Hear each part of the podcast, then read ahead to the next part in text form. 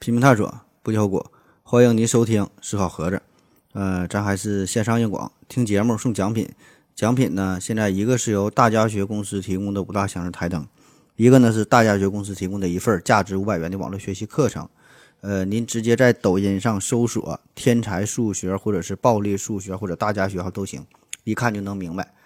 另外呢，有想进行商业合作的朋友，可以关注一下这大家学公司啊。那还有一样奖品是知检公司提供的五份尿液检测试纸，知呢是知道的知，检呢是检验的检呐、啊，就你撒一泡尿啊，就能知道自己的身体状况。还有一个呢是影刀 R P A， 你看影刀 R P A， 影呢是影子的影，刀是刀剑如梦的刀啊，这是国内非常优秀的一款 RPA RPA 软件，功能强大，易学易用，能够模拟人工操作，处理有逻辑有规则的工作，解放员工的双手啊！欢迎大家积极参与抽奖活动。另外呢，还要打一个广告啊，这是南大勺网网络围棋课堂开始招生了。勺老师毕业于南京大学，自幼学习围棋，棋力是业余强五段，一成九段。网上教学形式有一对一、一对二、一对三级小班课啊。另外呢，还有付费指导棋项目。详情呢，请联系微信幺八七五二零五四零二四幺八七五二零五四零二四啊，记不住电话号码的话，你可以直接在网上搜索这个这个南大勺王，或者是关注头条南大勺王啊，勺是勺子的勺，南大勺王啊这几个字儿。那现在咱这个影响力越来越大哈、啊，这个广告也是比比较多。如果有感到厌烦的朋友啊，您可以直接快进三分钟啊就完事儿了。当然了，如果你已经听到了这句话的时候，说明今天你是来不及了，下下期你可以快进一下。那好了啊，今天是继续谣言心理学系列。那上期节目呢，我们聊了聊关于造谣的事儿啊，这期呢我们要说说传谣。传谣啊，确实这个造谣者呀，让我们感觉这是深恶痛绝啊。但是如果没有传谣者的推波助澜，这个谣言它也不会传播开来，因为谣言对吧？毕竟呢，这是一个集体的性行为。这是一个集体性的行为，那它的精髓呢就在于一大票人在短时间内一起转发啊，这样才能形成谣言。那传谣这个事儿、呃，有一些传谣者他是有着明确的目的性，但是呢，更多的人哈就不知不觉的是被别人所利用了。那么这个谣言到底有什么魅力哈？怎么就能吸引住这么多人哈？让让我们去转发？这期呢咱就说说这个谣言啊，这个这个传谣。当然，这个传谣者的心理。和上期节目说的这个造谣者的心理会有很多相同相似的地方哈，所以这些重复的地方咱就一语带过，简单说了。呃，这些呢重点是还是从心理学的角度哈，说说稍微一些新鲜点的东西，一些心理学上的效应啊，闲扯啊，也是分为这么几个方面啊。嗯、呃，第一大方面咱先说说，这是传播者的愚昧和无知。那之前呢，我们提到了一位心理学家叫做阿尔伯特，他呢给出了一个谣言的公式，说这个谣言呢。呃，它它的这个影响力哈，与这个重要性和这个模糊性有关。那其中说的这个谣言的模糊性，哎，其实呢就是传播者的愚昧和无知啊，说的是一回事儿，是吧？你越傻越愚昧，就说明这个谣言它越越模糊哈、啊，对于你来说，越傻越分不清楚。那当然，很多时候也不仅仅是因为这个人傻的问题啊，这个也是人类的一种本能，就是我们首先会默认所接收到的这个信息它是真的。啊，毕竟我们平时看到的大多数的事儿，接收接收到大多数的信息，确实也是真的，对吧？而且呢，如果你凡事都要去怀疑一下啊，然后你再一一加以验证，再去印证哈，那么我们没有这么多的精力，我们也没有这么多的时间，我们也没有这个能力啊。怀疑这个事儿，这更多的呢是哲学家要去干的，对吧？所以我们默认它是对的啊。那么这种做法啊，也可以说是一种最优解，对吧？这样效率是最高的啊。所以呢，由此呢就产生了这个这个种种的问题。咱来一个小测试哈，听下面两道与上帝有关的问题。第一题呢说，在这个圣经当中是谁出卖了耶稣？第二道题哈，说这个发大洪水的时候啊，呃，摩西把这个动物带上了方舟嘛，那么每种动物它带了多少只？每种动物带了多少只？很多朋友呃都知道这个答案哈，并不难。第一道题呢是犹大是出卖了。呃，耶稣。第二道题呢是每种动物带了两只，可是这个重点并不是这个问题本身啊，重点是刚才这个描述的过程当中有一处错误。大洪水的时候应该是诺亚把这个动物带上了方舟啊，诺亚方舟嘛，它不是摩西啊。你往回听一分钟，我说的是摩西啊，所以所以这这个这个是一个考验的点啊。当然你也不用遗憾，据说有 百分之八十 的受试者都没有注意到这个错误。所以呢，通过这个例子你也就很容易理解了，就是我们在接收信息、在表述信息的过程当中是有多么的随便啊，那么谣言的产生是多么的轻松，对吧？你不知不觉间一个谣言就就就诞生了啊，这个错误可能就传递下去了。第二方面呢，说这谣言的重要性啊，呃，这个重要性其实也是相对的，就是我们每个人关注的点是完全不一样，对吧？就你觉得很重要，哎，人家别人可能就毫不在意，对吧？所以呢，你能够主动的去关注并且去传播的谣言，一定是你最在意的内容。呃，美国宾夕法尼亚大学啊，他们有个研究小组啊，曾经针对这个问题，利用功能性脑部磁共振成像技术啊，呃，做了一个详细的研究啊。当然，这个研究我看了他这个研究报告哈、呃，这个比较专业啊，我估计说了你们也听不懂啊，主要是我自己也没看懂，所以我就直接说这个结论吧，就说人们最喜欢转发自己遭遇过的事儿啊，自己有过的烦恼，自己曾经的经验，反正就是和自己有关的内容啊，并且相信呢，别人也会受到相同的问问题的困扰，所以感觉他能转发这些文章实际上是在做好事，好是给别人提供帮助啊，这样呢也是促促进了这个谣言的传播。比如说呢，现在呃这个中年油腻男哈，这这面临的共同的问题就是秃头这个事儿，所以呢当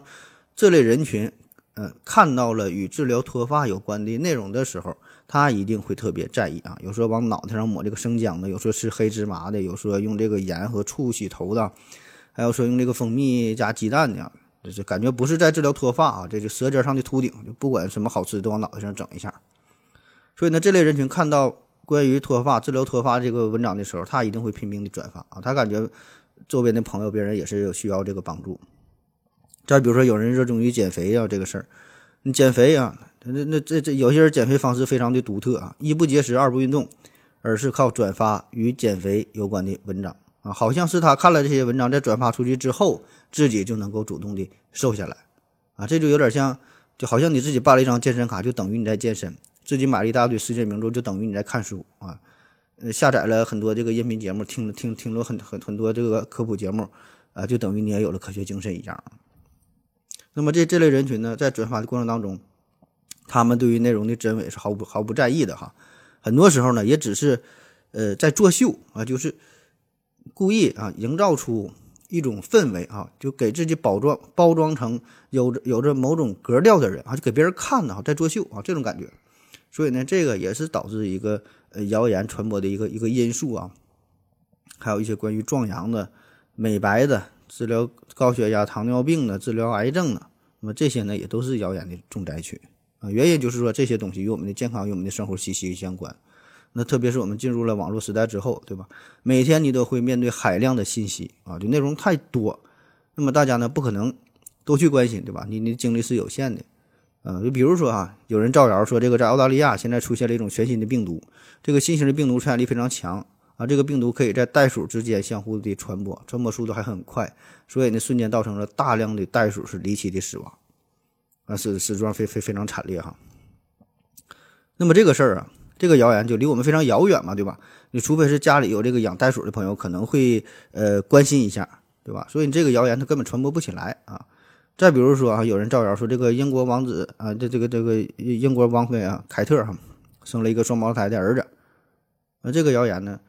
估计大伙呢也也不在意啊。如果你说这个关晓彤做了个人流，估计这个呢，呃，可能还挺有意思啊，大伙还会去关心一下啊。倒不是说大伙更更关心人流的事儿，不关心生孩子，而是因为很多人根本不知道这个凯特王妃是谁，对吧？那更关心中国这些娱乐的明星啊，或者是鹿晗一夜八次郎。你看这个题目，对吧？大伙都想点开看，都想去传一下。那还有一些谣言呢，可能并不是呃。与大伙儿生活息息相关啊，就是说与与你来说，对于你来说可能并不是特别重要的这个事儿，但是呢也会去吸引你，也能吊起大家的胃口啊。那从心理学的角度来说呢，这就是好奇心的驱使啊，好奇心可以说这个好奇心也是谣言最基本的动力之一了。呃，就咱们天生嘛，都会对这个世界、对这个宇宙产生好奇，对吧？你不管啥事儿都想去一探究竟，而且呢，越是神秘，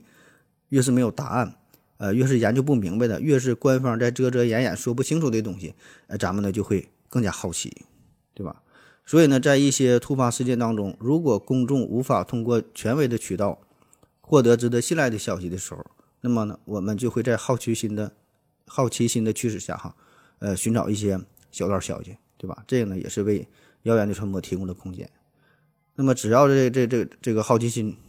足够大啊，哪怕是一些无关紧要的内容，也会诞生谣言啊。比如说，这个说这金鱼记忆只有七秒啊，这事儿大伙儿都听过吧，对吧？金鱼的记忆只有七秒，那你说这个事儿，金鱼到底能记多长时间，跟咱们生活也没啥关系啊。但是这个东西还是这个问题挺有意思的吧，大伙儿很关心，很好奇，这样呢，也就是促成了这个一个谣言的诞生。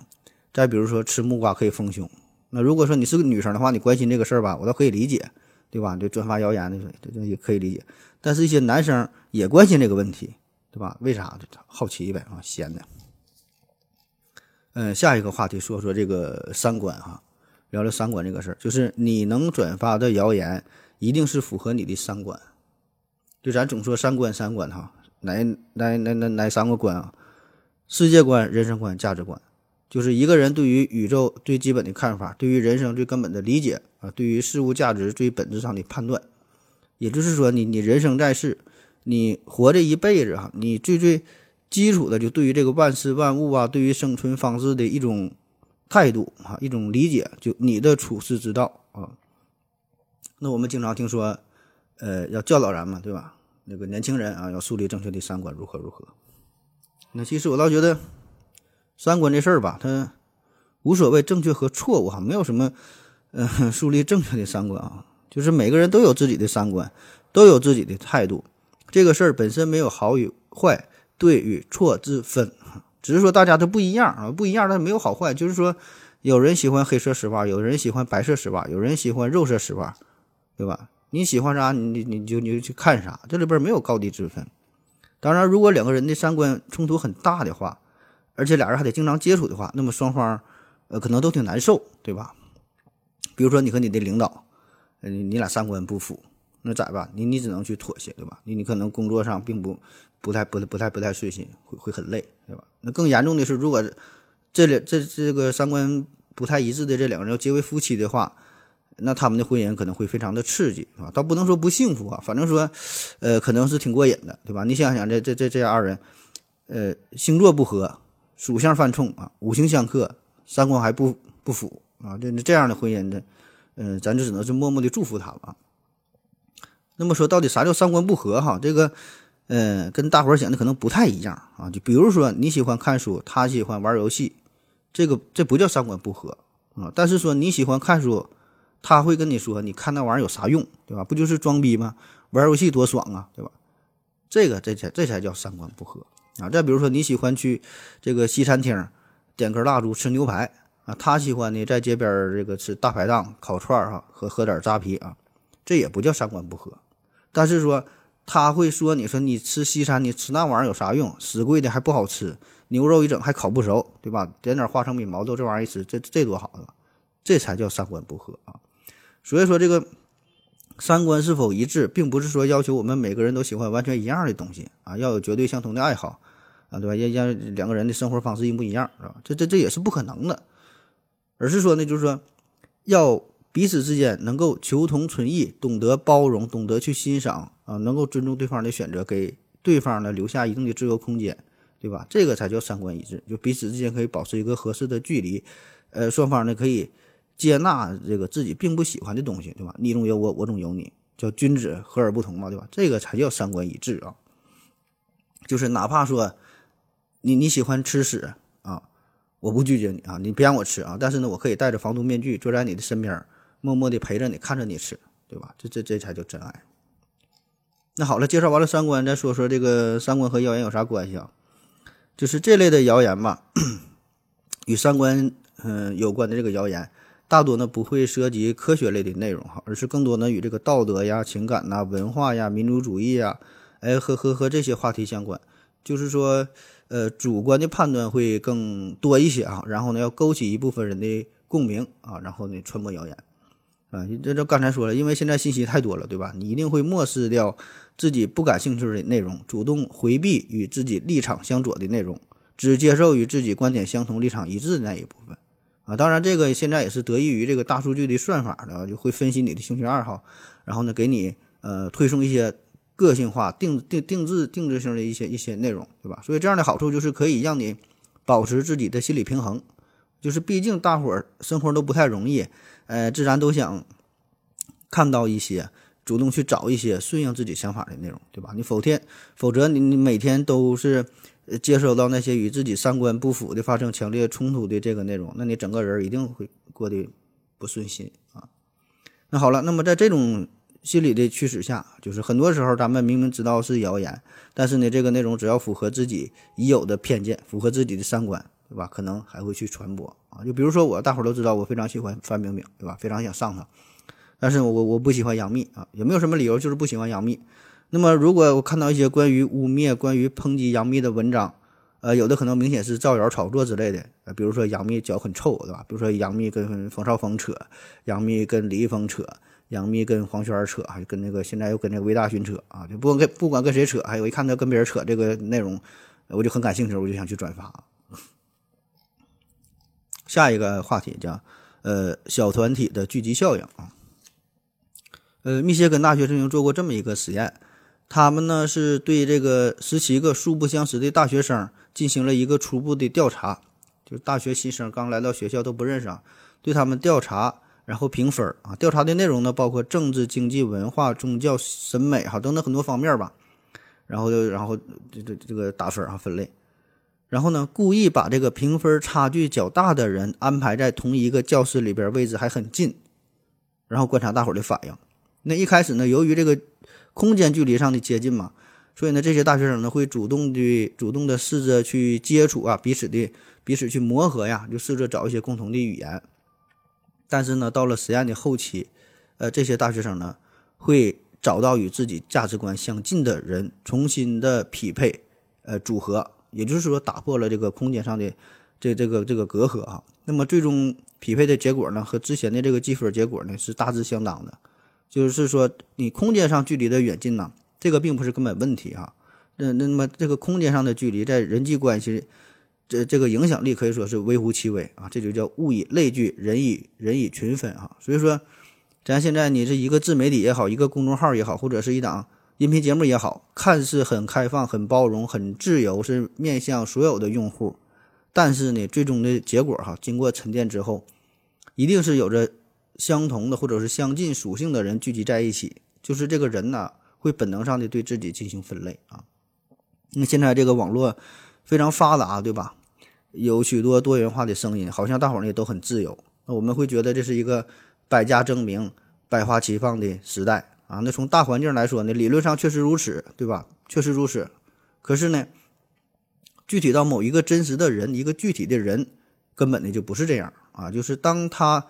在接触到不同的观点的时候，看到引发自我不适的一些朋友圈，对吧？读到与自己意见不符的文章，听到自己不爱听的音频，会引发强烈的不适感。所以呢，他可他可能仅仅就因为一个信息，你的一期节目就取关了某个公众号。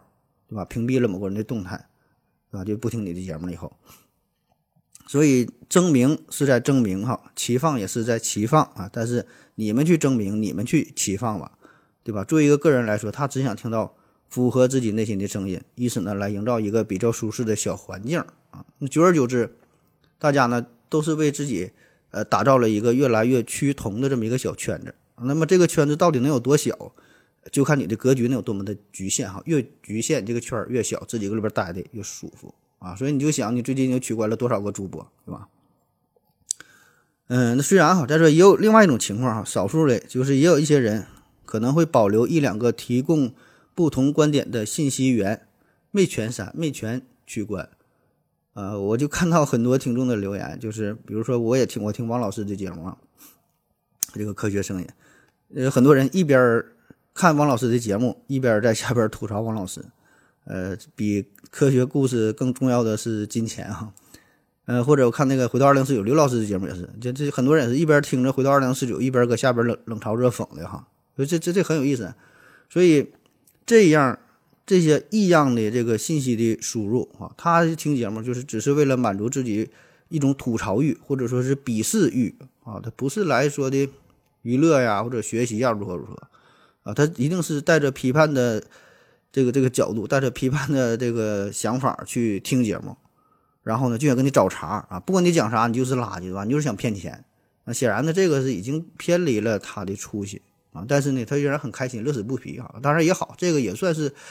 呃这个一个一档节目对吧，每个人都能从中得到自己想要的东西对吧，你开心就好啊。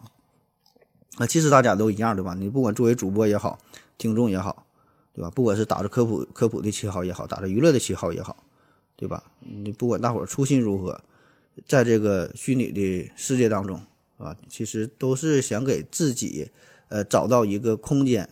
然后呢在在在在这个空间里边，这个获取的信息和自己的内心呢大体是能保持一致的对吧，这个才是我们所追求的。所以呢结果哈，就是在这个小圈子里就算是出现了谣言，这也是相当于一个内部信息的传递啊，就很容易去相信啊去传播。所以局外人把你传播的这个东西叫做谣言，但是圈子里的人啊觉得这个是秘闻啊，自己很享受啊，叫兼听则明和偏听则暗。好了，下一个话题叫寻找替罪羊，寻找感情的替罪羊，就是呃，想要为心里的一种罪恶呀，或者是一些恐惧啊等等吧，一些负面的情绪，找到一个替代品，这样的也是促成了这个谣言的形成和传播啊。这与上期节目说的那个招摇心理有点像啊，呃，咱生活不如意啊，工作压力大呀，对吧？我们时常会出现一些厌恶、嫉妒、恐惧啊、呃、罪恶等等很多负面的情感，但是呢，由于法律和道德的约束，这些情感呢是不允许我们轻易去表达，所以我们只能努力的去压抑啊，憋在心里。但是时间长了你保证是憋不住对吧，你憋的是相当难受啊，最终你得找一个途径来发泄，哎，我们就选择了谣言。还拿杨幂说事儿哈，就比如说杨幂和刘恺威这样二位呃经常有关于他们婚姻问题的谣言，又是离了又是没离，还有说离完又复婚了啊，这事儿咱也闹不明白对吧，而且就算人家真离了，杨幂也不可能跟你对吧，所以理论上人人家离不离婚，两口子过日子跟你一毛钱关系也没有啊，但是为啥总有人去关心这事儿呢？就是寻找情感的替罪羊啊，因为每个人都会有情感上的波折，谁也不可能生活一帆风顺对吧，特别是在爱情这场战役当中更没有常胜将军啊，常败将军倒是经常有啊。所以呢当我们看到那些光鲜亮丽的明星，他们的生活好像也并不是十分愉快对吧，也要闹分手，也得吵架啊，也得争夺孩子抚养权之类的，哎，感觉这个真真是极好的哈。那虽然人家过得好不好跟你生活没有关系，但是在传播这些谣言的过程当中，你就找到了一条替罪羊啊！随着谣言的传播，自己的负面情绪也是随之传递、释放出去了啊！所以这类谣言永远也不会消失啊！也不是说当事人站出来澄清就能制止谣言的哈！你说你俩过得好不好？没有用啊！没人没人听这事儿，大伙儿根本不关心真相，就就就你你离不离婚、死不死都不重要，大伙儿呢只是就想去传这个谣啊，是为了释放自我，对吧？所以说你作为明星也没办法哈、啊，这个很多时候确实呢就是用来消费的啊。下一个问题，自我保护本能自我保护本能呃，我们都有一种非常朴素的哲学思想嘛，叫宁可信其有不可信其无啊。我想很多人都会用这句话来安慰自己，那么在国外呢也有类似的一个说法叫做帕斯卡赌注啊，帕斯卡赌注而赌的是上帝有没有啊。嗯，他就是说告我们告诉我们要相信上帝啊，为啥要相信相信上帝存在？怎么赌的哈？如果上帝真的存在，那么我们信上帝的话得永生，死了上天堂对吧，不信你下地狱对吧，所以这个信上帝有好处对吧。那么第二种情况，如果上帝不存在，那么死了之后大伙都一样，都化成了灰儿，那么你信上帝和不信上帝也没有什么差别，就是你信上帝也没有什么坏处对吧。所以综合以上的结果，信上帝总比不信上帝要好对吧，宁可信其有。那按照按照这种说法吧，哎，好像是还真有点这个博弈论的这个这个思想在里边哈，就博弈论啊，就是每个人这这这个选了一个最优解，最优解嘛，对吧？就各种情况判断哈，选了一个对自己这个最好的一个结果。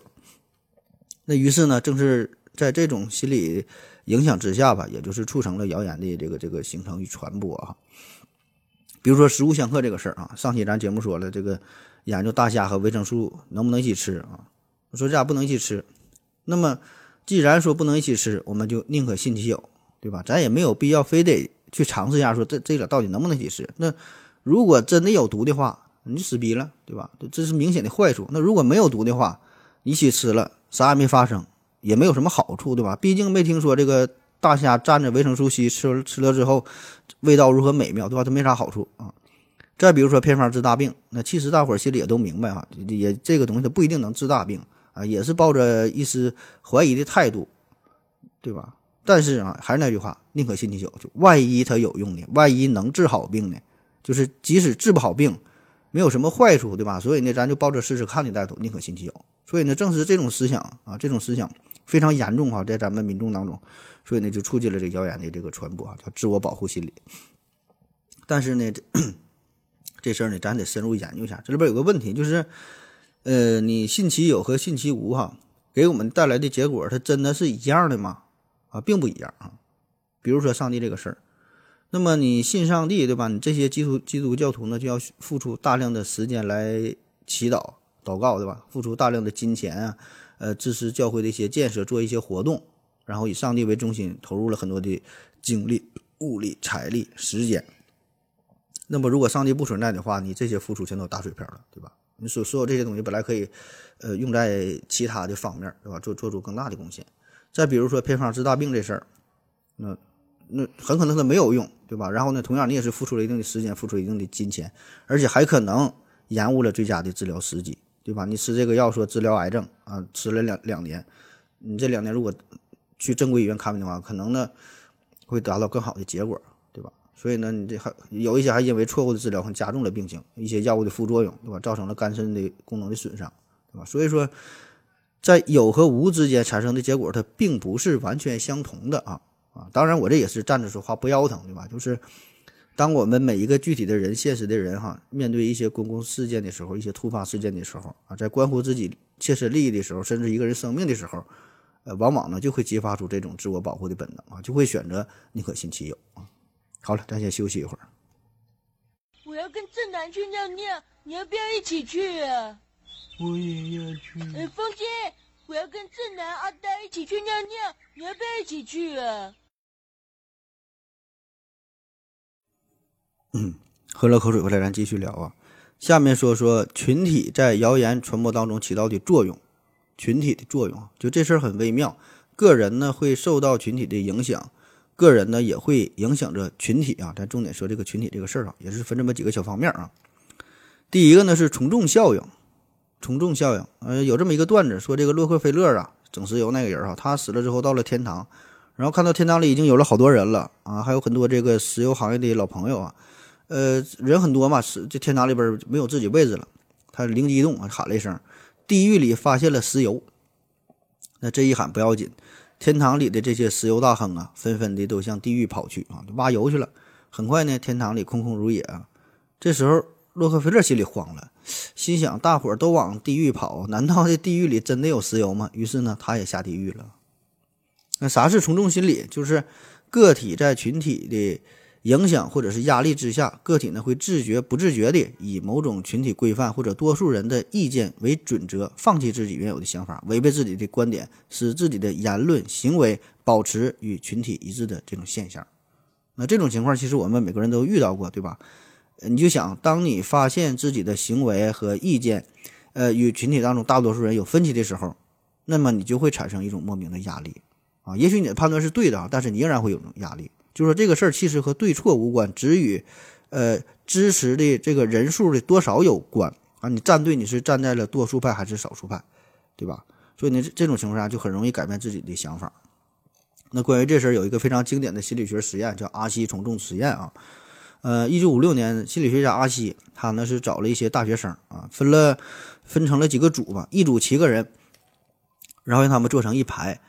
这七个人里边呢，其中六个人都是托儿。就是事先安排好的实验人员啊，装扮的，只有第七个人才是真正的受试者，但是他并不知道这个真相，他和这七个人都都是一起这个来做实验的。那么这个实验过程怎么做啊？很简单，阿西呢每次向这七个人啊出示两张卡片，其中一张卡片呢画有一个标准长度的线段啊，我们姑且管它叫做线段 A 啊，标准长度。另外一张图呢画了三条线段，分别呢是 X Y Z。然后就让这帮受试者从这个 X Y Z 这三条线段当中找出那条与标准线段 A 一边长的啊，这个很简单哈，这个实验，因为这个 X Y Z 这不三条线段嘛，这个长度会有很大的差异，其中一个跟 A 一边长，另外一个比这个 A 要长很多啊，还有一个呢是比这个 A 短很多啊，就是你稍微看一眼，正常人一看就能看出来哪个跟这个 A 一边长。然后实验开始之后呢，就让大家一一指出自己的答案，他不是一起指出，一个人一个人说。然后这位真实的受试者呢是排在了最后的位置，他是第七人，前面六个人啊都是腿。那前几次的实验呢，这六个群众演员嘛哈，就表现得很正常，就指出了这个正确答案。然后这真实的受试者呢也是给出了正确答案。但是呢，在此后的实验当中，这前六个人就按事先约定好的故意说错，而且呢是给出非常一致的错误答案。啊，就要么都选特长，要么都选特短的那个，然后观察这个受试者的反应。那最终的结果，大约只有 百分之二十五 的受试者能够从头到尾都坚持自己的判断，给出正确答案，并没有就受到任何影响，只有 百分之二十五。而 其, 其余那些人呢，都会在这个实验当中至少有一次哈，或或多或少的都会呃跟随前面六个人、呃、选了这个错误的答案。甚至呢有 百分之五 的人每次都是跟着大家做出了错误的选择啊，每次都被带跑偏了。那最终统计出的数据啊，就是这个从众的行为发生率大约在 百分之三十三 啊，这比例其实已经就挺高了啊。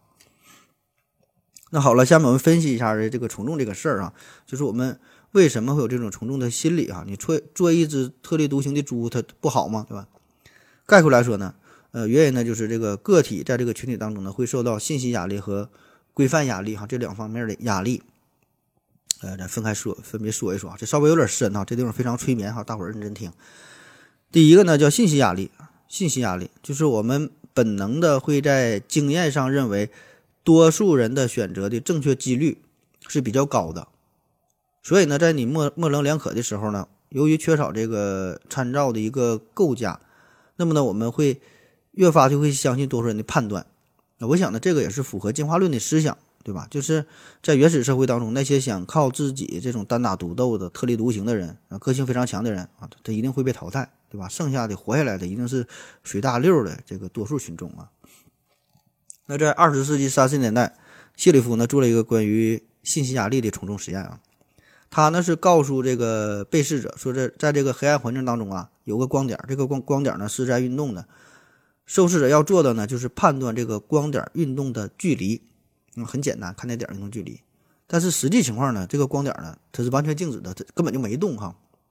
这里边呢，运用到的就是呃游动错觉效应啊，啥意思？简单说就是一个人在这个黑暗环境当中，当他注视一个静止的、孤立的这么一个亮点的时候，就会产生这个亮点在移动的一种错觉。那实验当中呢，这个研究人员就让这个被试者分别在个人和群体两种情况之下，对这个移动点的距离做出判断，就一个你自己可看，一个是一帮人放一起，然后看这个看这个这个结果。那结果发现，在个人独处的时候，大家得出的结果差异会很大啊！有人说这点移动了五厘米，有人说十厘米，有人说二十厘米，有人说一百厘米，还有说移动五六米呢，都有啊，差别很大。但是在群体情境当中，大伙儿一起看的时候，每个人对自己的判断都会不断的调整和修正，最后呢，越来越接近这个群体判断结果的平均值，并且呢，这个结果最终会固定下来啊。而且呢，这个结果还会在以后的判断当中继续起着作用。那么这个实验呢，就显示出了在模糊情境之下会存在着一种群体压力，导致个体对群体的依赖。同时呢，这个群体的影响或者是群体这个压力啊，还能够超过群体而存在，就是在没有群体的环境当中，你独处的时候仍然起作用啊。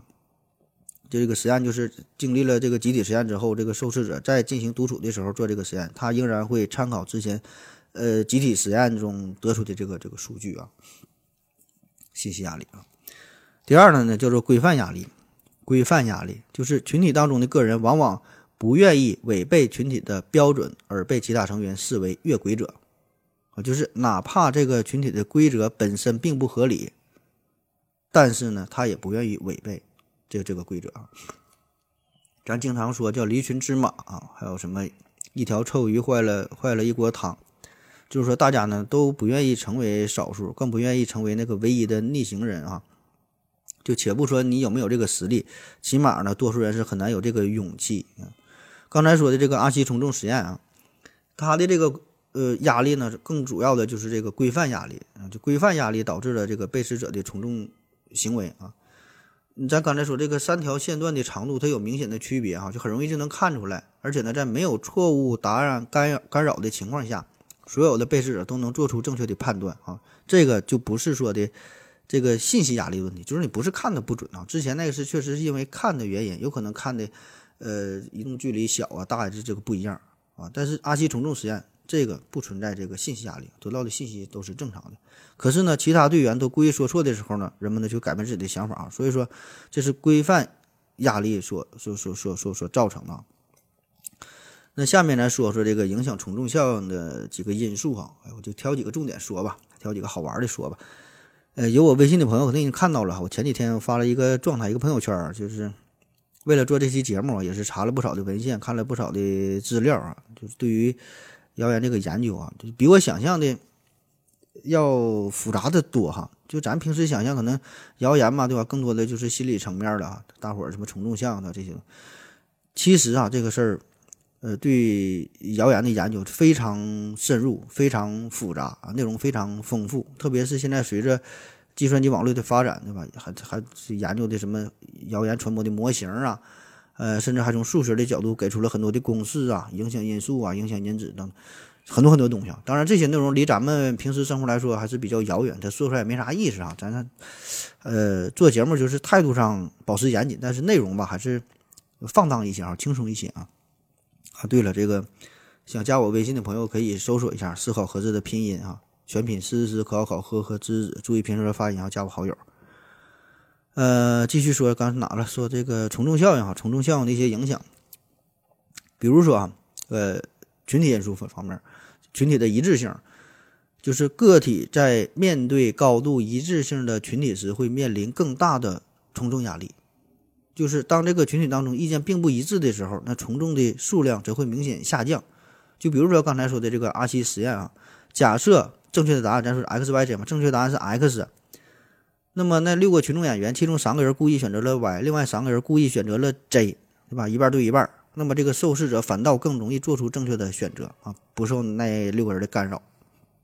就是这个群体的一致性的事啊。而且在这个群体当中，只要有一个人站出来发表异议，那么这个从众者的数量也会明显的下降啊。比如说那六个人当中有一个人给出了正确答案，那五个人呃一一一起非常默契给出错误答案，那么这个受试者可能更容易呢是选出正确答案而不被干扰啊，就比如说皇帝新装这个事儿也是啊，也是因为这个规范压力是起到了作用，对吧？大伙儿呢都不愿意就就第一个这个戳破这个谎言啊，只有这个孩子能够打破这个瓶颈啊。所以呢，这个当一个孩子他说出了真相之后，从众的局面很快也就消失了啊，就是一个人站出来发表异议。其次呢，还有这个群体的规模有关。通常我们会觉得这个从众性会随着群体规模越来越大，对吧？人越来越多，从众效应会越来越明显。呃，但是有研究表明啊，呃，并不完全是这样。就是相比于一两个人的小群体，三到五个人的群体的从众效应哈、啊，确实会随之增加。但是当这个群体规模超过五个人的时候，从众的行为随着人数的增加反而会减少。说在这个一九六九年，还有心理学家呃米尔格拉姆，他呢是做了这么一个实验。分别让一、二、三、五、十、十五个人在人行横道上抬头望天儿。那当这个人群的规模从一到五人上升的时候，过路的行人抬头观望的比例稳步上升，呃，直到接近 百分之八十。 这大伙儿都有经验哈，跟这个楼下边一走，然后看有人抬头看，你也想跟着看啊。然后说这当人数从五人上升到十人的时候，从众的比率呢就开始逐渐下降啊。继而呢是十到十五人呢呃，同时抬头的时候，这个这个从众的比例呢又开始上升，但是呢不如之前上升的那么明显啊。具体原因，呃，我也没整明白哈。而且我个人感觉他的这个实验好像并不是十分严谨啊，只是作为一个参考吧。还有一方面呢，就是要考虑这个是否要面对群体压力。那在这个阿奇实验当中，如果是用匿名的方式来回答的话，那么这个被试者呢就有更高的几率坚持自己的判断，因为在这种情况之下，即使意见与多数人嗯，不同意，对吧？也不用担心遭到群体的嘲笑和排斥，从而呢也是减少了从众行为的发生。呃，除了群体方面呢，这这个个体方面呢也有也有很多因素哈，比如说性别方面，那我们通常会认为男性比女性更不容易从众啊，好像女性很多女性朋友聚在一起，哎，大伙一起哄啊，也很容易从众。但其实实际情况并不是这样，分事儿啊，就是女性在一些比较男性化或者是男性比较擅长的问题，比如说汽车呀、足球啊、电子啊、科技啊，在这些方面的确会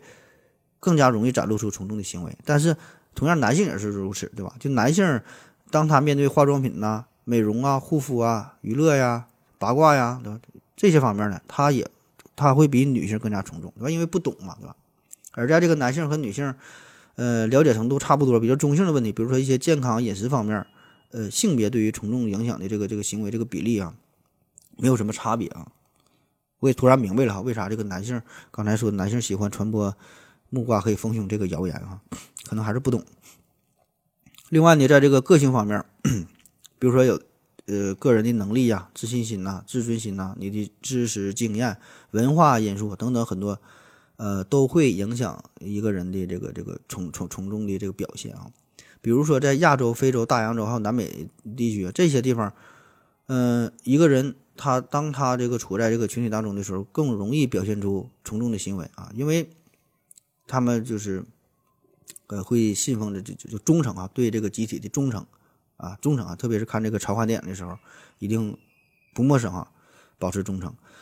所以呢，在这个时候，少数服从多数这个概念会更加的风靡。所以呢，这这这种情况下，从众行为并不会被鄙视啊，甚至呢还会得到尊重和理解啊。我我我想呢，咱们也是，呃，应该是算是这一类的啊。而另外一些国家和地区呢，则是更加崇尚自由啊、独立呀、啊、啊表现自我。那么这个这这种情况呢，从众的比例可能会相对比较低一点啊。当然这里边所谓的什么集体主义啊、个人主义啊，是吧，不同的文化呀，呃也没有什么高低之分啊，只是说不同的社会文化它不一样啊。那么这些实验哈、啊、以及说这些地区的调查的结果呢，这种种表现嘛，也是为我们提供了一个更大的背景，就让我们可以从一个更广阔的角度去分析去理解从众行为啊，那不是说的非得说哪个地方更好啊，没有这意思。下一方面说说这个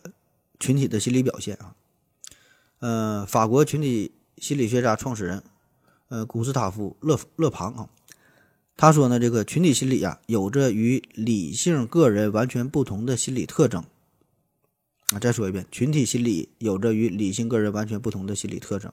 啊，勒庞说的。勒庞这个人你可能没太听过，这个人，呃，很有名，很有影影响力啊。他有一本书你一定听过，叫做《乌合之众》啊，强烈建议大家看一下，这个非常有启发性，《乌合之众》。那所谓的群体心理，就是当许多个个体聚集在一起的时候，他们就构成了一个群体。那么这个群体就会产生一种独特的心理，这个心理跟每个人不一样哈。这个心理呢，是通过彼此情绪上的相互的感染，会使得个人不由自主的丧失了理性的思考。那么这个行为方式也和自己独处的时候大相径庭，头脑会变得简单啊。那人们呢，也会非常容易的不加怀疑的就接受群体所提供的意见呐、啊、想法啊、各种理念呐、啊，并且盲目的去模仿。那不知道大家大家是否注意到，就是你自己看电影的时候啊，看喜剧啊，看一些娱乐节目，那么这个时候你的表现、你的反应和你跟很多朋友一起看的时候完全不一样。你自己看电影的时候、看娱乐节目的时候，你可能会。呃，微微一笑啊，就是看到很夸张的剧情啥的，也也不会表现的那种放声大笑的感觉啊，就可能淡淡的一抿嘴。但是呢，你跟你朋友一起看电影的时候啊，一起一起看小品的时候，完全的进入到另外一种状态，呃，会受到这个氛围的影响啊。大伙儿呢就莫名其妙的，大伙儿就一起笑了起来啊，感觉这就有点像氢气和氧气发生反应之后生成了水，对吧？但是水的性质和这个氢气和氧气的性质又完全不一样。所以说这种群体的这个特性，这种心理和每个个体都不一样，也不是个体属性的简单的加和。那么这个和这个谣言传播有什么关系啊？就是即使非常理性的个体，他一旦融入到了群体当中，也会变得不那么理性啊，变变变得智商智商有点有点下降。那勒庞的理论呢，就是把这个群体行为描述成一种根本上是基于情绪的、非理性的，甚至是有点疯狂的一个行为啊。那当然这个勒庞的研究也只是他的一家之言啊，这里边也是存在着很多的争议啊。但是不管怎么说，他对这个集体行为当中情绪等等这些非理性因素的强调，和研究啊，以及呢对群体会抑制个人理性反应的这方面的研究啊，直到今天这个仍然是有很大的启发意义啊。说了半天挺累的，咱直接看一条谣言放松一下。呃，说这二零一二年二零一二年河北的沧州、保定、衡水、廊坊很多地方啊，家家户户都开始放鞭炮，吃这个黄桃罐头啊，也不过年不过节的，家整这么热闹。因为呢，这些地方开始流传这样一个谣言，说呀，有一个庙啊倒了，庙里边的神仙跑出来了，要收童男童女，就是吃童男童女啊。那么呢，怎么办哈？就得放鞭炮，吃黄桃罐头就可以免灾啊。当然，一开始很多人不信这个谣言，对吧？你想想，这都是二零一二年了，对吧？你你你这个说法的，呃，基本稍微这个有点头脑人也不会去信，对吧？你而且你二零一二年，你这个童男童女。这个小孩的家长基本都是七零后、八零后，普遍的这些人群还是受过高等教育的人居多，对吧？但是结果怎么样？就是当这些理性之人凑在一起的时候，变成了乌合之众啊，开始争着买着、争着抢着放鞭炮、买黄桃罐头。为啥这么去做哈？对对吧？大伙儿的说法都一样，都是为了孩子嘛，图个安心。那最后给这个超市的这鞭炮、黄桃罐头都干脱销了。啊，你可能觉得很不可思议，对吧？咱都进入到二十一世纪了，居然还能有这么如此愚昧啊、可笑的事件去发生啊！其实这事很多，呃，我在网上查到的一些资料说，二零零八年在天津也出过类似的事件，二零一一年呢在吉林长春也有过类似的事儿啊。那么这些都是规模比较大的，能查到的这种事儿，有一些小的，很多很多。我想每年也都会出现啊，在一些可能偏远的地方，就没没有统计的、没有记录的，很多很多，每年也都会有。就我记得我小时候也有过类似的谣言，呃，好像是说要求这大姑给这个大侄儿啊，也是买黄桃罐头，有的还有买这个要买这个红色的袜子、红色什么羊毛衫之类的，反正每年的说法还不一样啊。反正我就感觉吧，这种事儿呢，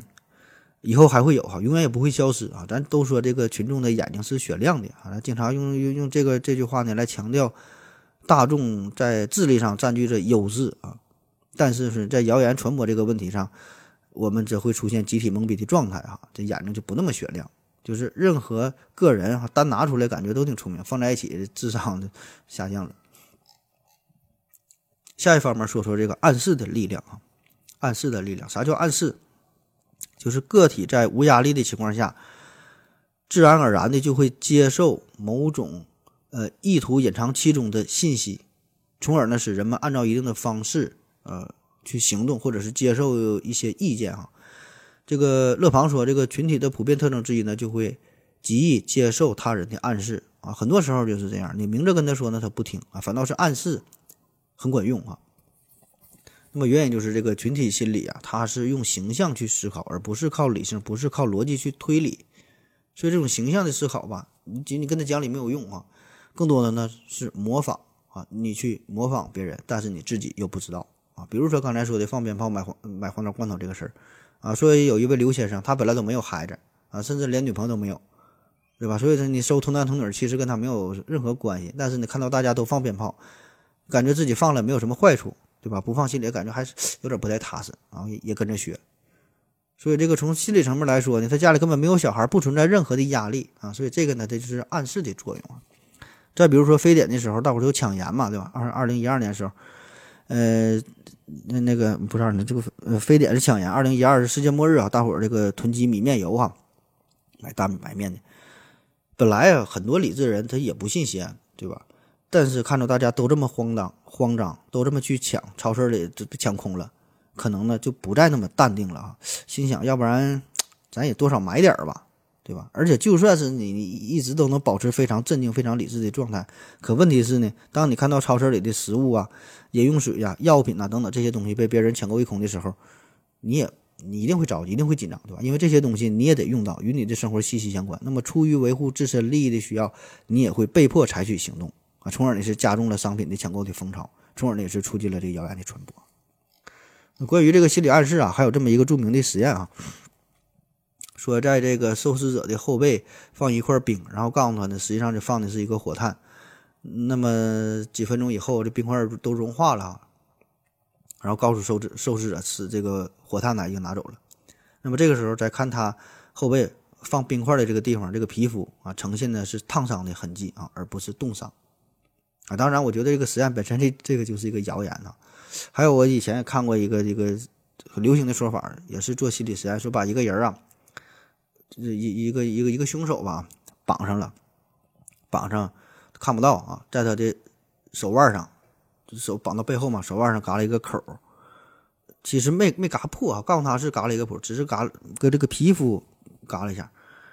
然后呢是往外滴水，就就是模仿滴水的，用这个滴水的声音模仿这个血液往外滴的声音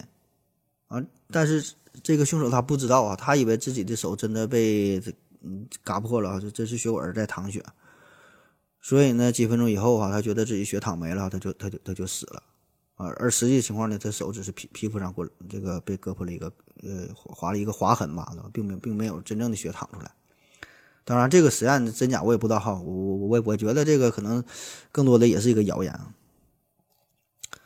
嗯，下一个方面说说群体妄想和群体偏见，群体偏见啊，啥叫群体妄想？也叫群体癔症，呃，就是集体在做梦哈，癔症，他个人的癔症听说过啊，这是集集体的癔症。嗯 ,二零一零 年的四月份，在甘肃省陇西县一个小学，有六十八名的学生突然呢是集体性的出现了不同程度的头晕、腹痛、视力不清、四肢无力等等这些症状啊，集体出现的。那么一般出现这种群体性的事件吧，第一反应就是集体性的中毒，对吧？更多的比如常见的食物中毒，大伙吃了同样的东西出现同样的反应，或者是空气的污染，空气中有一些毒物的泄漏，对吧？然后集体的表现很一致，出现了这个情况。可奇怪的就是，这起事件，这些学生六十八个学生被送到医院之后，进行各种检测，验血、验尿啊，就彩超、C T、磁共振呐，一顿查，查了一圈，大伙儿都没病，都没有任何的异常。那这事很就很奇怪了。那最终的调查结果呢？这个陇西县卫生系统的专家组给出了调查结果，结论是说他们是发生了群体性的癔症。啊，当然很多家长并不接受这个结论啊，这这事咱就咱就不管了，嗯、呃，咱咱咱也不过多去去去去解释了，反正也是这么说的，叫群体癔症啊。那么群体癔症就是许多人当他们聚集在一起的时候，可以相互的影响，从而呢引发一些心理上或者精神上的障碍哈、啊，表现得很一致。主要特点就是在人群之间产生，并且呢相互影响啊，比如说。呃，在学校啊、教堂啊、寺院呐、啊、公共场所啊、人群聚集的地方，就是有一个人发病啊，别人目睹他发病啊，对于疾病的不了解，产生恐惧、紧张等等心理，然后出现相似的这个这个相同的症状。还有这么一个典型的案例啊，说是在中世纪的欧洲，在法国的一个大修道院里边，修道院啊里边很多修女，然后人们就就相信啊，人可以由动物附体。动物附体呀、啊，那于是呢，有个修女呢就觉得自己是被猫附体了，就开始学猫啊，一天天天学猫叫，结果呢一发不可收拾哈，大伙儿跟他一起学猫叫啊，一起喵喵喵。那最后呢，每天在特定的时间点之内哈，所有的修女都像猫一样，这一顿狂叫。据说后来在德国的一个修道院里边，它更狠哈，一个修女开始学猫啊，撕咬东西，手挠东西啊。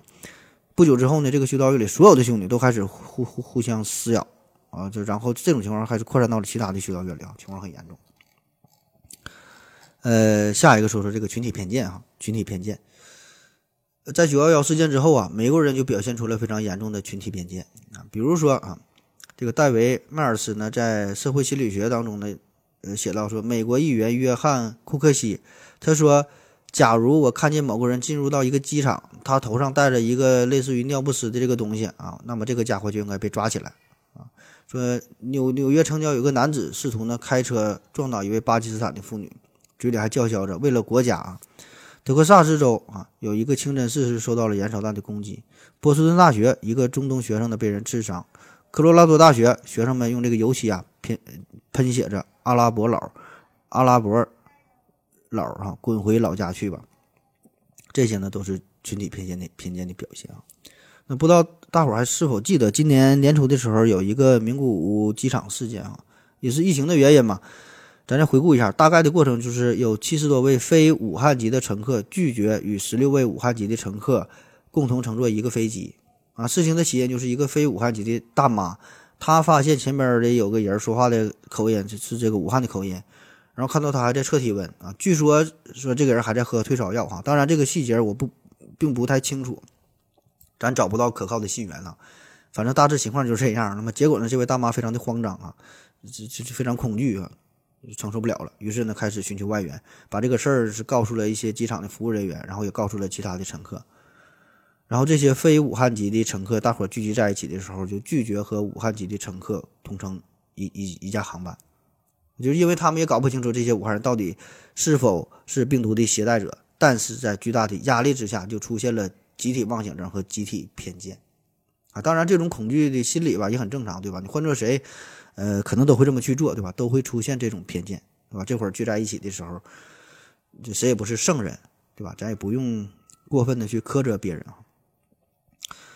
最后说一个小说啊，叫《羊脂球》啊，不知道您各位是否看过《羊脂球》啊？强强烈也是建议大伙儿看一下吧，嗯、呃，不剧透了啊。好了，咱再休息一会儿。我要跟正南去尿尿，你要不要一起去啊？我也要去。哎，风姐，我要跟正南、阿呆一起去尿尿，你要不要一起去啊？嗯，好了啊，尿过尿回来，咱们继续聊。呃，下面呢，咱说说叫戈培尔效应啊。呃，戈培尔效应这个听着挺高端，其实呢就是重复的力量，叫谎言重复一百次啊，就变成了真理。咱们中国有很多类似的成语，比如说三人成虎，呃，三告投注啊，众口铄金等等啊，很多啊。这三告投注可能有人没听过，一会儿详细给你讲。那么先说说这个戈培尔效应，这戈培尔是谁呢？这人啊，他呢并不是什么著名的心理学家，也不是不著名的心理学家啊，他根本就不是心理学家，他是纳粹德国的宣传部部长，还曾经担任过纳粹德国的总理。这个人他有一个特长，就是特别擅长于演讲这个事儿啊，被称为呃纳粹的喉舌，呃宣传的天才啊。他呢是在一九二一年毕业于海德堡大学，获得了哲学博士学位。呃，在他毕业的第二年，就是无意当中呢听到了希特勒的演讲。那么在这次脱口秀大会上呢，他戈培尔这个人就是感觉到，哎，终于找到了自己人生的方向，就开始追随希特勒。那在一九三三年希特勒上台之后，戈培尔呢就成为了国民教育部部长和宣传部的部长，然后就开始发挥他的强项，给大家开始灌输纳粹的思想。那首先呢，他就在全国范围之内开展了焚书的运动，就是切断了与旧思想的联系，然后对各种新闻媒体，比如说什么各种出版物啊，呃，什么报刊啊、广播呀、电视电影就等等吧，这些东西都实行了严格的管制。开始建立起所谓的德国文化协会，那整个德国的舆论就是完全的是处于疯狂的法西斯文化思想的氛围当中。那当时的所有这些这个这新闻媒介俨然就已经成为了散布谣言、欺骗公众啊、制造舆论、蛊惑战争的工具。那戈培尔就是这样用重复的这个力量哈、啊，就把这些谎言啊穿上了真理的外衣。那么他的这一套操作之后，不但是辅助希特勒成就了他的一番事业，呃，同时呢也为自己就留下了心理学上这么一个名词号——戈培尔效应，就谎言重复一百次变成了真理。那分析一下戈培尔效应它发挥作用的原因，实际上呢，一个呢就是呃前面说的这个心理暗示的一个积累，另外呢还有一个就是单方面信息的封锁所造成的。呃，斯坦福大学呢曾经做过这么一个实验啊，呃，就是。像参与实验这些受试者反复去重复一个谣言，哎，就说这个百事可乐，说它的这个罐子罐子上面啊有老鼠尿，反复反复跟你说，天天跟你说。那说了很多次之后，这帮受试者就开始相信啊，他说的这个话是真的，而且呢就感觉啊这这呃这这个内容是来源于像这个消费者报告哈等等是比较权威的刊物，而不是说什么八卦新闻这些东西啊。就是你只要能去重复不断的去说，大伙呢就会去相信。所以为啥这咱看电视啊，感觉有很多这个非常傻逼的那种洗脑的广告哈，天天什么今年过年不收礼啊，天天说天天说，但是这玩意儿真有用啊，真有用。所以呢，人家这个宣传其实是有着非常深厚的心理学的理论作为基础的哈，不是跟那儿瞎喊。呃，下面说这个三告投注这个成语哈，这个是一个文学的知识点。呃，与之相关的成语呢，还有这个争参杀人，呃，投注欲强啊，说的都是曾子的母亲。嗯，从不不不相信谣言哈，就就最后这个就是相信他孩子杀人这个事儿啊。这个呢是记录在《战国策·秦策》当中，说从前呢、啊、这个曾参啊，曾子嘛，曾参他呢是住在费县这个地方，那在这地方呢有一个和曾参是同名同姓的一个人，这个人杀人了，然后呢就有好事者啊，也可能他并不知道这俩人是同名同姓啊，他就把这个事呢告诉了曾子的母亲，说的你儿子杀人了。然后他的母亲正在访问呢，他说啊，我是不会杀人啊，他他相信自己孩子的这个人品嘛，表现得很淡定，继续访问。过了一会儿呢，又一个人跑过来说的，呃，你儿子曾参杀人了。他的老母亲呢还是非常安详的各种访问哈，被瞎说哈，我儿子不那样人。很快呢，又一个人跑过来，第三个人跑过来跟他说，你儿子真的杀人了。那这回他的母亲终于是坐不住了。扔下了织布的梭子啊，叫柱啊，头柱啊，扔出了梭子，然后遇墙就是翻过了翻过了墙就跑了。那么曾母这个状态就最开始是处于拒绝的状态啊，一开始是拒绝的，中间呢开始逐渐的犹豫啊，最后呢开始认同啊，这个就是一个暗示的逐渐的积累，就就让他开始相信谣言，改变了自己的立场嘛，就是哥贝尔效应。下一个呢叫做真理效应。illusory truth effect， 我现在我都我我就感觉哈，每期节目我要是不整几句英语的话，就有点对不起大伙儿啊。很多人就等着我这人念英语呢。真理效应，呃，其实这和刚才说的，呃，哥哥贝尔效应这俩差不多哈，差不多都是这个重复的力量。但是呢，我个人感觉吧，呃，不知道理解对不对啊，不知道。这个真理效应呢，它是更想强调。在这个谣言的传播过程当中，那些看似无用的传递的过程，其实也在发挥着非常重要的作用。就是有人可能会问哈，就是难道我相信谣言，我转发谣言，对吧？那其他人就会因为我的转发而相信这个内容吗？对吧？你你你那还是你个人有问题吗？对吧？答案是的确会，就是一个谣言。被反复转发很多次之后，就转发的次数越多，看上去它的可信度越高，越容易让人相信。比如说刚才说的这个曾参杀人这个事儿，那么曾母在前两次听到他儿子杀人的这个谣言这个谣言的时候，他并不相信，对吧？可能有点犹豫，但是并没有相信，也没有做出过激的反应。那么如果故事到此为止的话，啊，就 OK 了，是吧？这老太太还是在那会儿继续安详着访步，就没有后边的事儿。啊，虽然心中可能也会泛起一丁点的涟漪啊，但是不会有什么表现。可问题就是，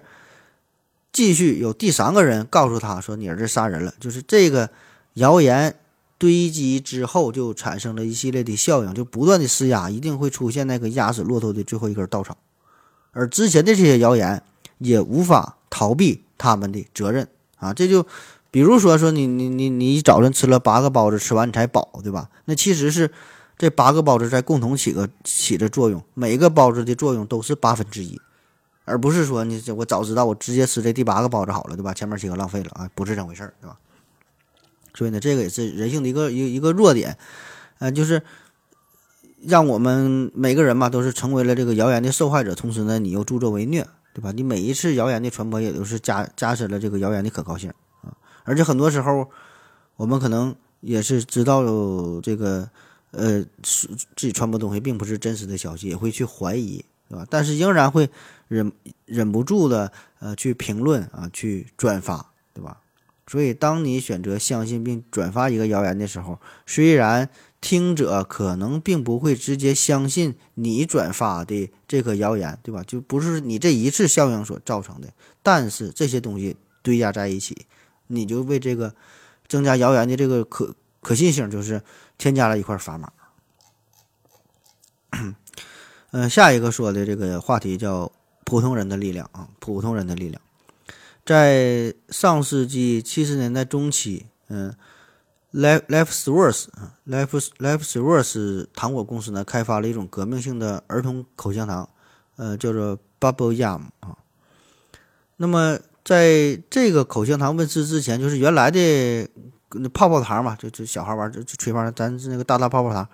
这个泡泡糖呢都要嚼很久才会变软，然后你才能吹泡啊，所以非常不方便。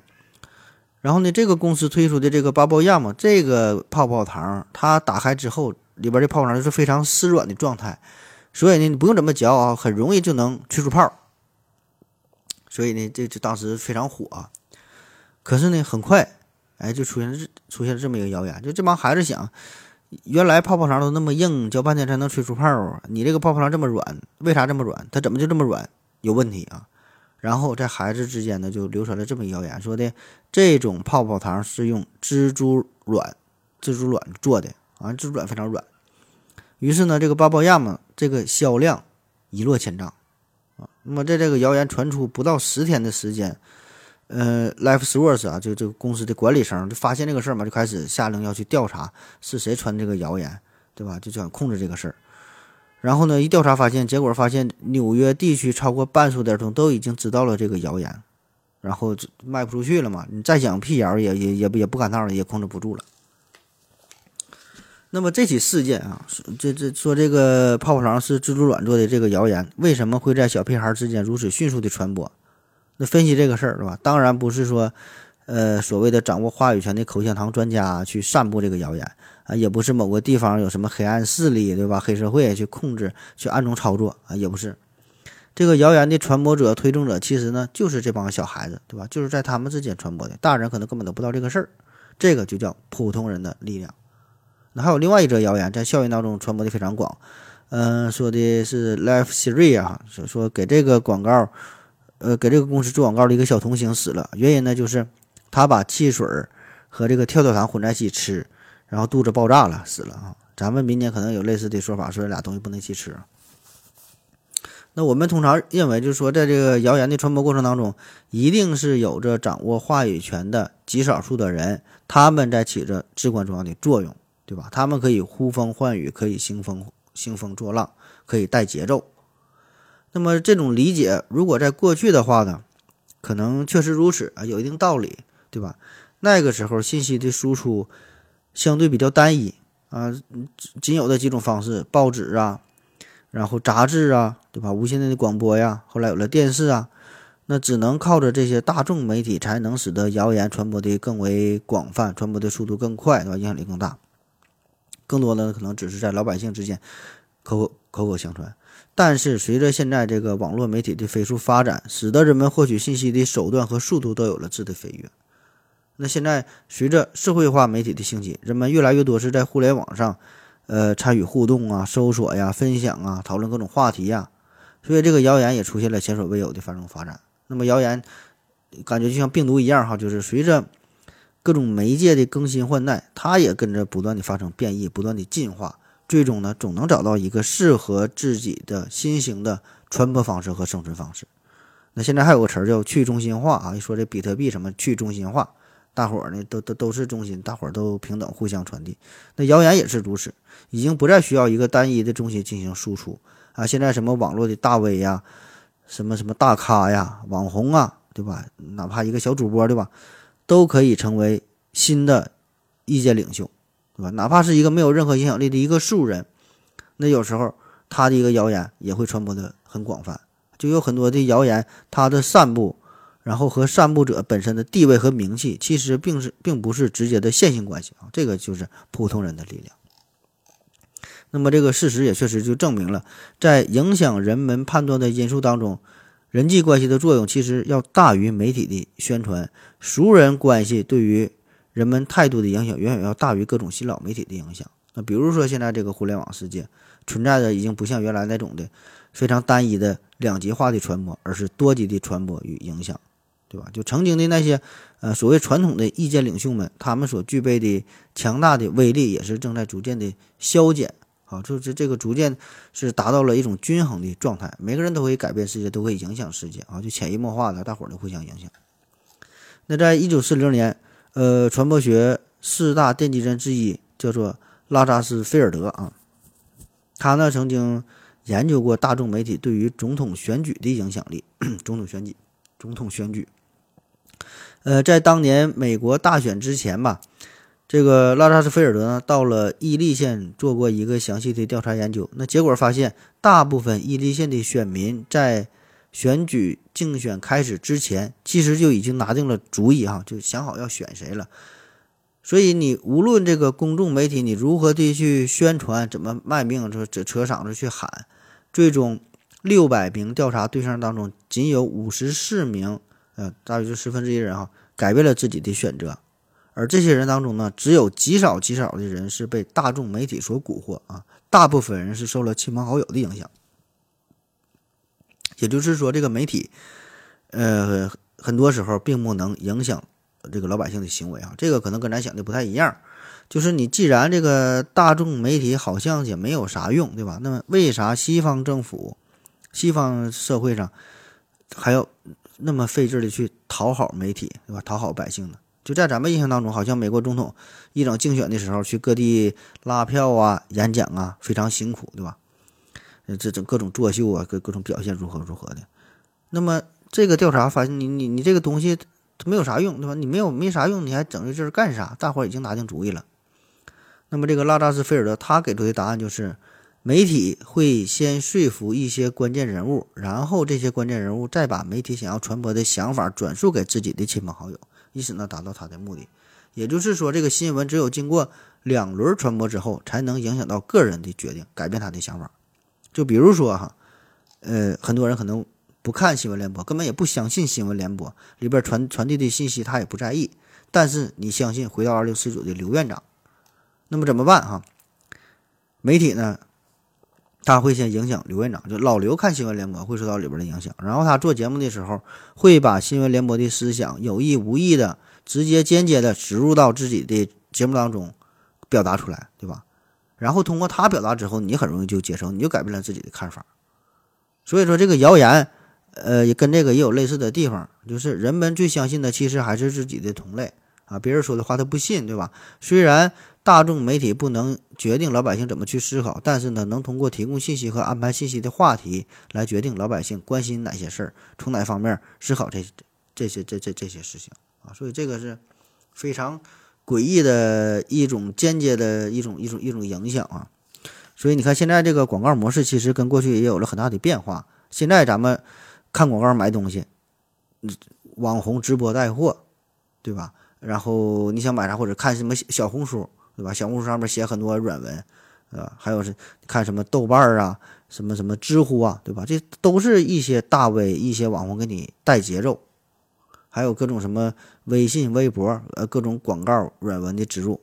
就是这些东西会很容易打动消费者啊，不是说直接让你去买啥，对吧？你在不知不觉当中你就上套了。啊，是吧？你现现在你这扯着扯着嗓子扯着嗓子在电视上喊什么"今年过年不收礼"啊，可能呃，当代这些网民们可能就不太受用啊。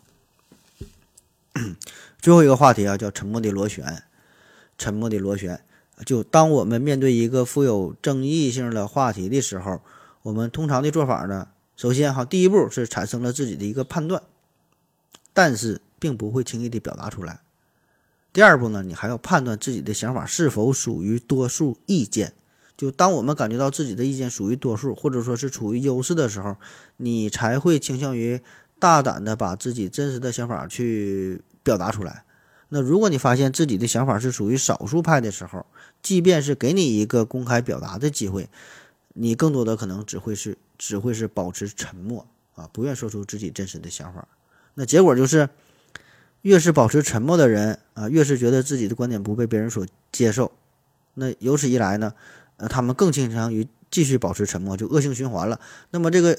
几次反复之后，啊，便会形成了占据优势地位的这个意见声音越来越强大，而占据劣势意见的人发出的声音越来越小。那其实这也就是马马太效应啊，就一方越强，一方越弱。但是这里的强与弱与对与错，并不是真正的直接的关系，声音越大人可能并不是代表着真正正确的人啊，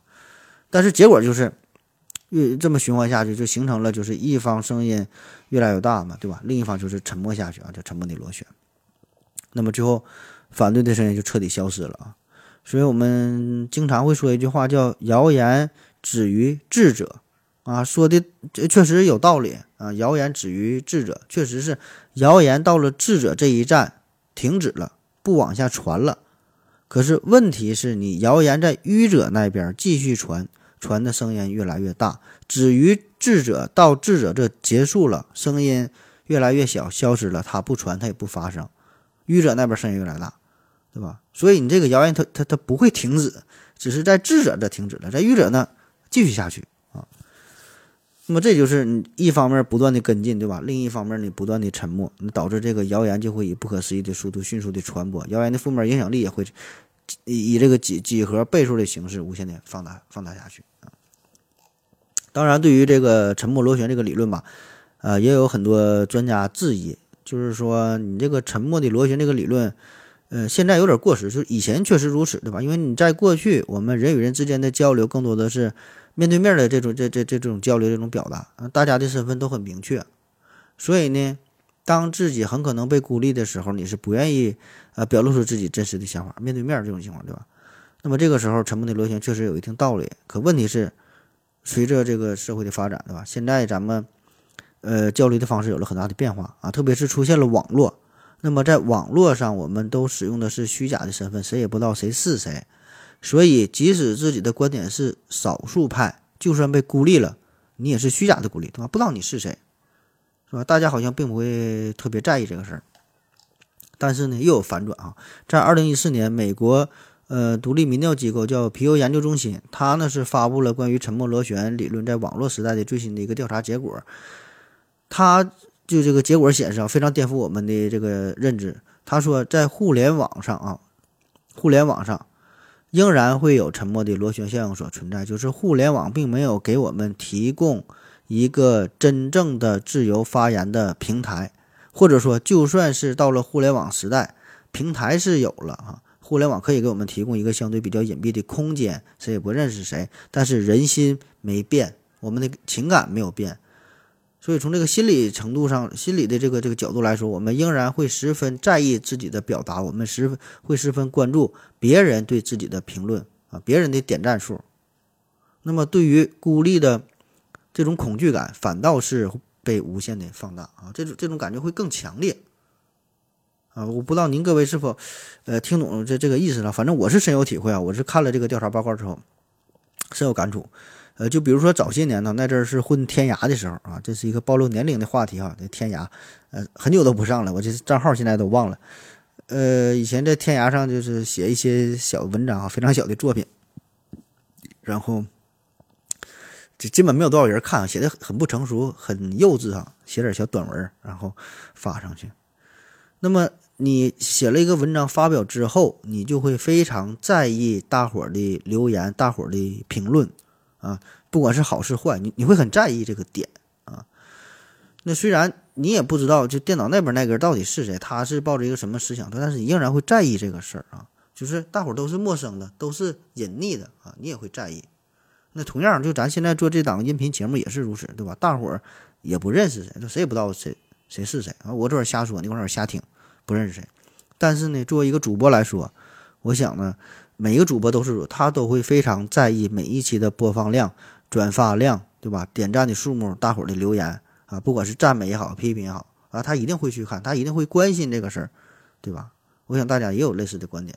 所以说这个沉默螺旋这个理论，虽然在互联网上大伙儿是披着一个一个一个一个一个外衣可以隐蔽起来，但是这个心理它是不会改变的啊。再比如说，可能呃，现在很多人都会追剧嘛，对吧？看美剧的、看韩剧的，这这看什么？就是好几天出一集吧，你就追追着看这种啊，然后呢，大伙儿也会去评论，对吧？那就会发现有很多的这个连续剧越演越烂哈，到了第二季、第三季越往后排，没有第一季这么吸引人啊，没有想象中的那么好。可是问题就是，你想去批评呃某一个，就是你追的这个这个电视剧，但是看到其他网友的评论啊，说感觉还算不错啊。还凑合还挺好，那么这个时候你就开始犹豫了啊，就是你心里想的可能那东西不太好，但是又不敢去说，所以结果呢，你只能是默默的雪藏了自己的观点，不敢轻易去表达啊，压抑在心中。那直到最后这个剧可能真的就烂尾了哈，拍到最后啊，所有网民一顿骂啊，大伙骂成一片，这真他妈烂。这个时候你才，呃，才敢跟着大家伙是勇敢的表达出自己的心声。啊，所以这就叫沉默的螺旋，对吧？你大伙儿不说，你不敢说，你就沉默了；大伙儿说你，你你才敢跟着说。这个皮尤研究中心报告呢，还提出了一个呃比较颠覆的一个认知观点啊，就是这个嗯，社交媒体上的话题啊，看似多种多样哈，什么都可以去谈，但是呢，人们更喜欢谈论那些无关紧要的问题，就是触及到实质的核心的内容，即便是在互联网上，大伙在隐匿的身份的情况之下，也不愿轻易的去表达。就是虽然大伙披上了一层隐蔽的外衣啊，但是你的内心却仍然很真实啊。大伙可以想象自己在这个微信群当中的表现。当然了啊，这种隐蔽的身份也有一个好处，就是可以随便的骂人，可以随便的造谣，对吧？在这个网络当中，看到别人转发的一个内容，你也不必辨明真假啊，你愿意转发你就转发，好像感觉法不责众，大伙也不知道我是谁，对吧？甚至说的可以表现出与你平时状态完全不一样的啊，另外一个身份啊，就是做一些有悖于社会规则的一些做法啊，一些行为。好了，今天节目就是这样，感谢大伙收听，谢谢大家，再见。好，咱这个节目现在这个结尾啊，我就不想太说太多的话了，咱就非常突然一下，咔就完事儿了。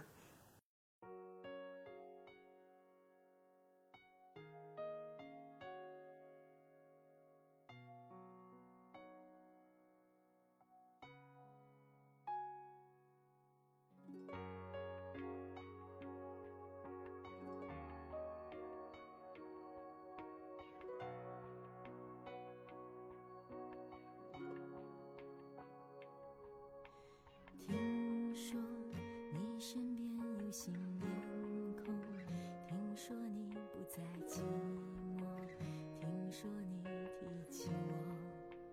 我，我过得不错，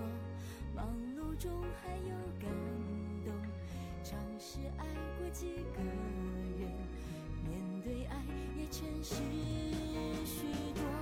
只能被听说，安排着关于你我的对的或错的。两个人曾经相似的，却因为都变了，只能道听说各自爱着，不需要证明当时决定是错的，想着联络不如心底远远问候，最美丽莫过于听说你还回忆，其实我也感激，当我听说你还相信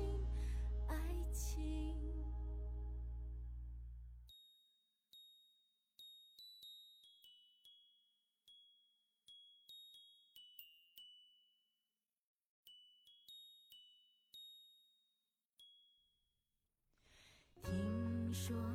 我巷口你常经过，听说你厌倦寂寞，听说你问候我，我过得不错，忙碌中还有感动，尝试爱过几个人，面对爱也诚实许多，只能被听说，安排着关于你曾经相似的，却因为都变了，只能靠听说各自爱着，不需要证明当时决定是错的，想着联络不如心底远远问候，最美丽莫过于听说你还回忆，其实我也感激，当我听说你还相信爱情，只能被听说，安排着关于你我的对的或错的，两个人曾经相似的，却因为都变了，只能靠听说各自爱着，不需要证明当时决定是错的，想着联络不如心底远远问候，最美丽莫过于听说你还回忆，其实我也感激，当我听说你还相信爱情，